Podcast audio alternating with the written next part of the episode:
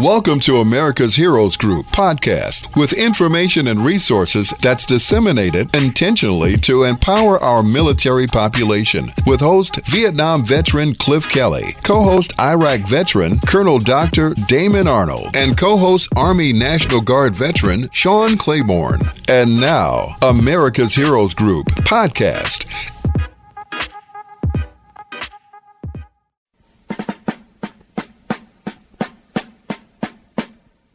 Good afternoon. Good afternoon. Welcome to America's Heroes Group on WVON 1690 AM, the Talk of Chicago. I am Vietnam veteran host Cliff Kelly. America's Heroes Group is a live streaming podcast, global platform, radio, print, and digital media broadcast show that empowers change agents through intentionally disseminating information, resources, and referrals to empower our military population. And that was the incredible, iconic voice of Cliff Kelly. I am his co-host, Colonel Dr. Damon Arnold. Our executive producer is Glenda Smith. Our digital media producer and master of the arts is Ivan Ortega, Scout's Honor Productions. He is here in live in person, so if you ever want an autograph, come by and say hello to him. We are moving on today with a very, very special person, a panelist that we have.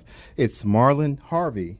Marlon Harvey is a retired Chicago police officer of 33 years of service. Thank you for your service, Marlon, and also the president of the Chicago Police Sailing Association, instructor with the Chicago Maritime Arts Center for Mariners in training class in Chicago public schools, and also a level 2 archery instructor with Chicago Archery Club.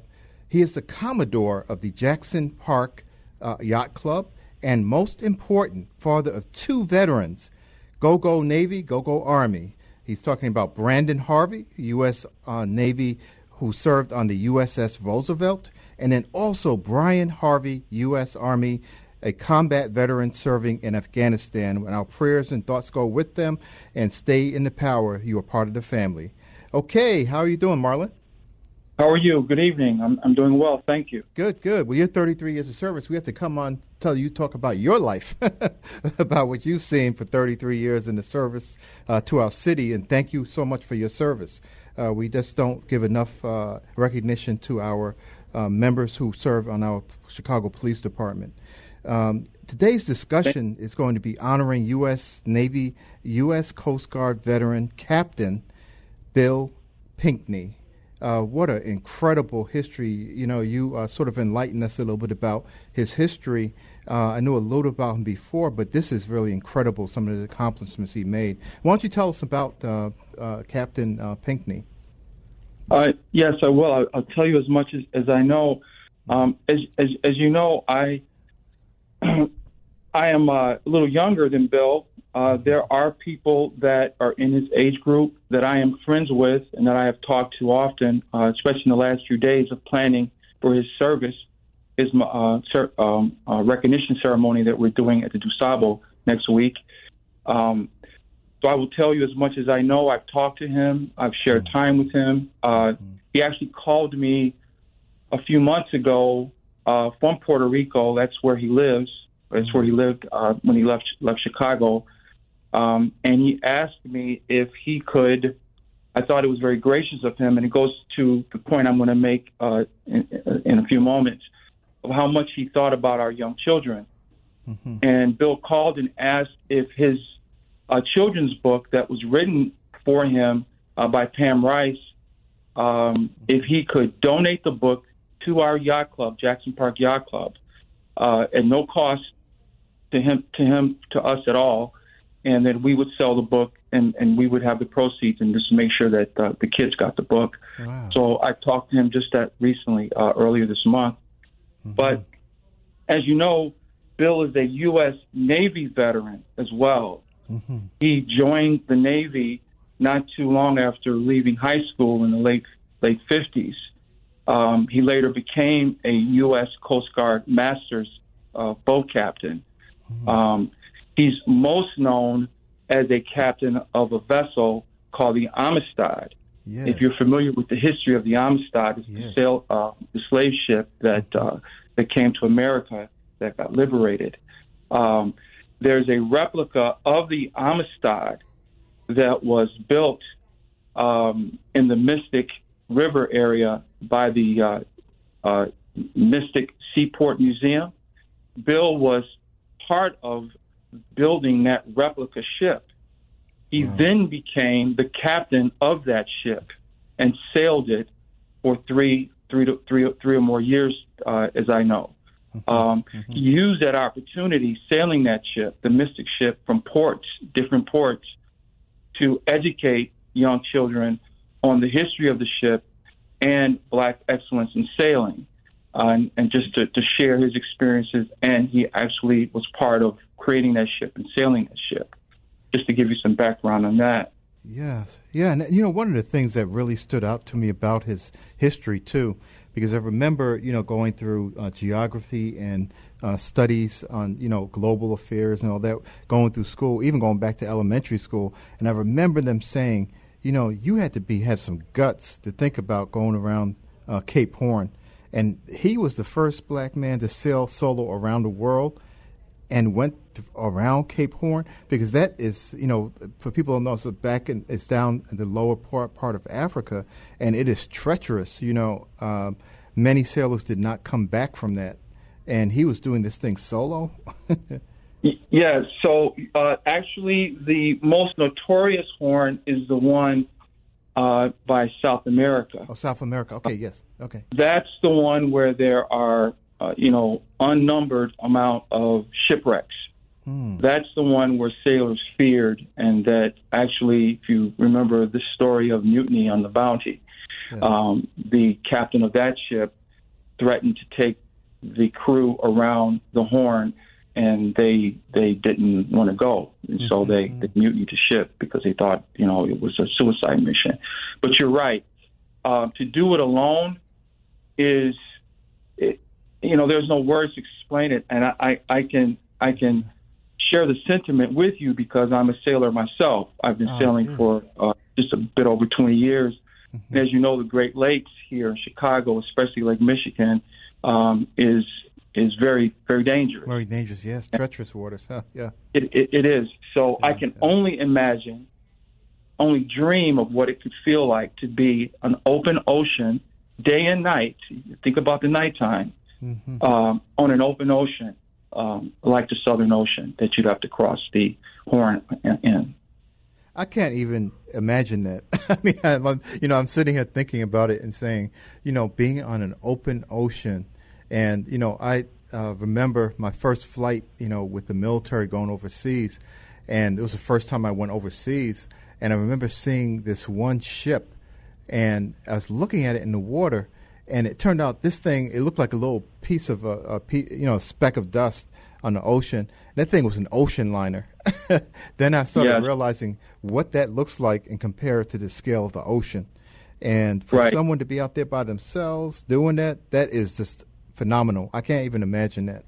Yeah, I can tell you this, and I'm speaking for myself now as a sailor.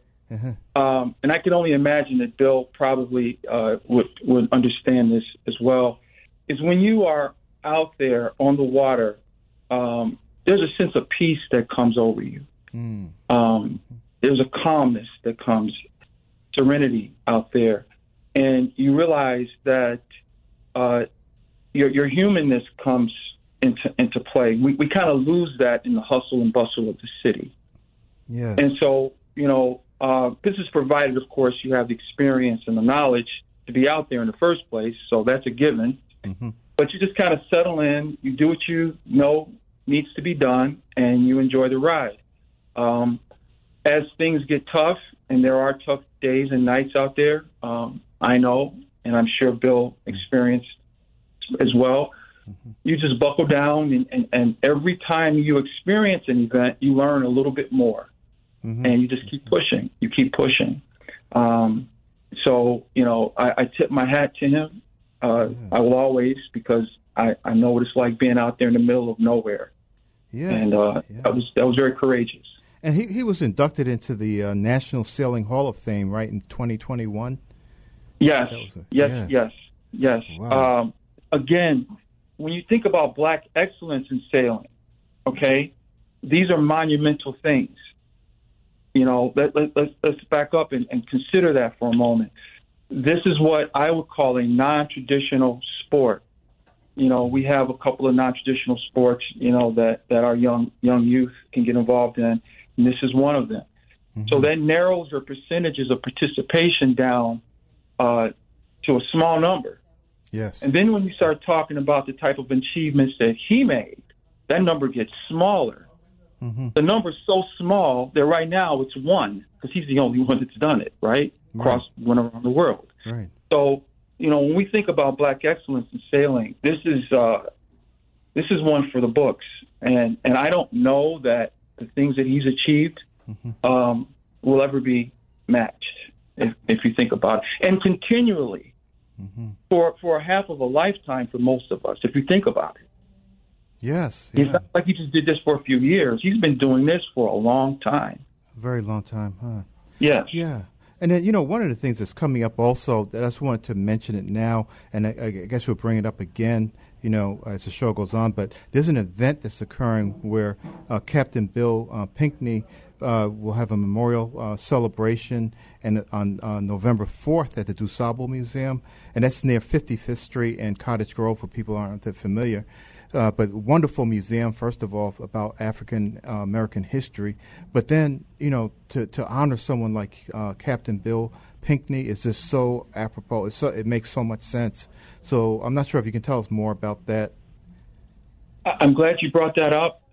First of all, I myself, Jackson Park Yacht Club, the committee that's been working on planning for November 4th, I'd have to I'd be remiss if I did not mention J.P. Betty from Atlanta, mm-hmm. Mark Stevenson, Pam Rice. There's quite a few committee members, but those three are very, very close friends of Bill Pinkney's.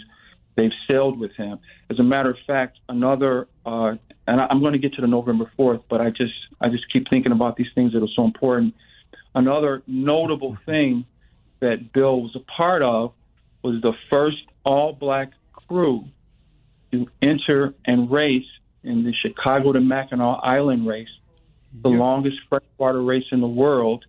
Bill Pinkney was on the boat in Jackson Park Yacht Club. Pam Rice was one of the crew members, and they sailed that boat in the Mac race. Wow. So these names I mentioned, they go back years with history with Bill, years. And so it's another marker right there. And if you don't know, I'll just tell you in the audience, mm-hmm. the Chicago to Mackinac Island race is probably one of the most demanding races for you know, at our level. Mm-hmm. You know, there are professional racers that get on $2 million boats and sail all over the world, but you know, at our level, it is the pinnacle race to be in, and it's 3 days on the water, day and night, and yeah. It's quite a feat. So I just want to give a shout out to them and DuSable Museum as well for hosting the event. I think this is going to be a history marker for them as well, and it is November 4th at 11 a.m. DuSable Museum. It's like 11 to like 2 o'clock, and we're going to have a host of speakers. His family will be there, the sailing community. We welcome everyone. If the auditorium is full, we would ask that people make themselves as safe and comfortable as they can with the space that's available. We just want to be there and recognize and honor what he's done for our community there at DuSable.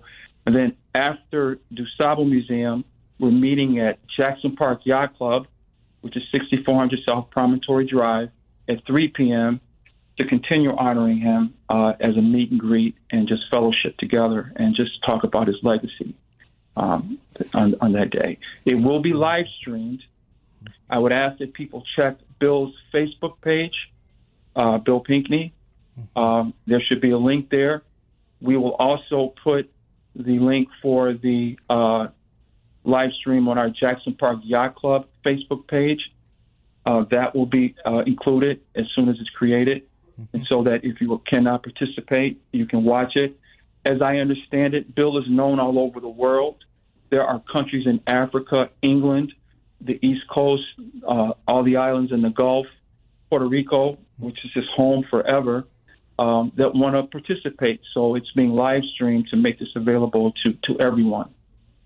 Wow, amazing. You know, because one of the things that, you know, really struck me, too, is that he was, you know, taking educators and other people on sailing voyages that trace the slave trade routes as well, because that has a lot to do with the history of how people moved, you know, through the lake systems and through the waterways. And it's amazing the kind of depth you can get into with what he was doing, as you were talking about the global perspective, but also our local perspective here as well. Yes, that would have been around the time he was doing his, having his experiences with the Amistad sail vessel, showing the slave road and all the history that led up to that. But again, everything that he acquired, knowledge and experience, he shared, and he loved the children. Every time his name comes up, no matter who I'm talking to, that's the first thing they say to me, is how much he loved the kids. And I'm going to tell you, I remember before I became a sailor over 20 years ago, in the 90s, I remember when he was going to the Chicago public schools through the neighborhoods and going there and doing lectures, presentations on screen, because at the time I was in Morgan Park, and he came to an elementary school in Morgan Park, and I remember Bill Pinkney was there, it was all over the news. This was before I even dreamed of being a sailor. So I know firsthand that he was doing that. He was going through all the neighborhoods trying to share and expose our young people to his experiences. And that is very key in mentoring, because our young people and our inner city kids, there's this element of feeling that a lot of things that they see on television or dream of are not accessible to them, that's not for me. And so when you have someone reaching out and saying, hey, we're here, you're welcome, we want to show you what we do, and we want to let you know that you can be a part of it. And I've always admired that, because I was that kid. I was the kid that in South Shore, I had a bike when I was 10 or 11 years old, and I'd ride my bike all through the neighborhood, and I would ride on the bike path and pass Jackson Park Yacht Club and look over there and see those boats. And all I would say is, ooh, look at that, and keep going. So that was the awe. Yeah, it pulled you in. Ooh, oh, wow, look at that.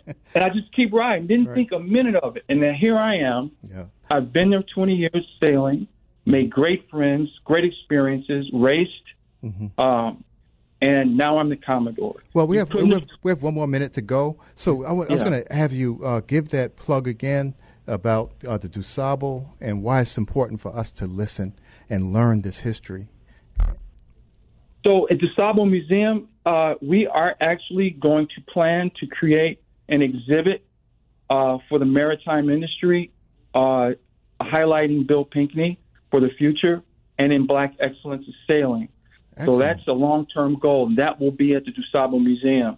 So we ask everybody to stand by for that, so that will be there forever to continue exposing all of his work. Well, Commodore Harvey, we have to have you back on again, I'm telling you. But we have to go to a commercial break now, but we are looking forward to having you back on. Thank you so much for your education for us. But stay tuned to America's Heroes Group. We will be back right away. Don't move anywhere. Stay on that dial. Okay. All right. Thank you for listening to America's Heroes Group podcast. Don't forget to subscribe so you won't miss an episode. And for more details, visit americashg.org.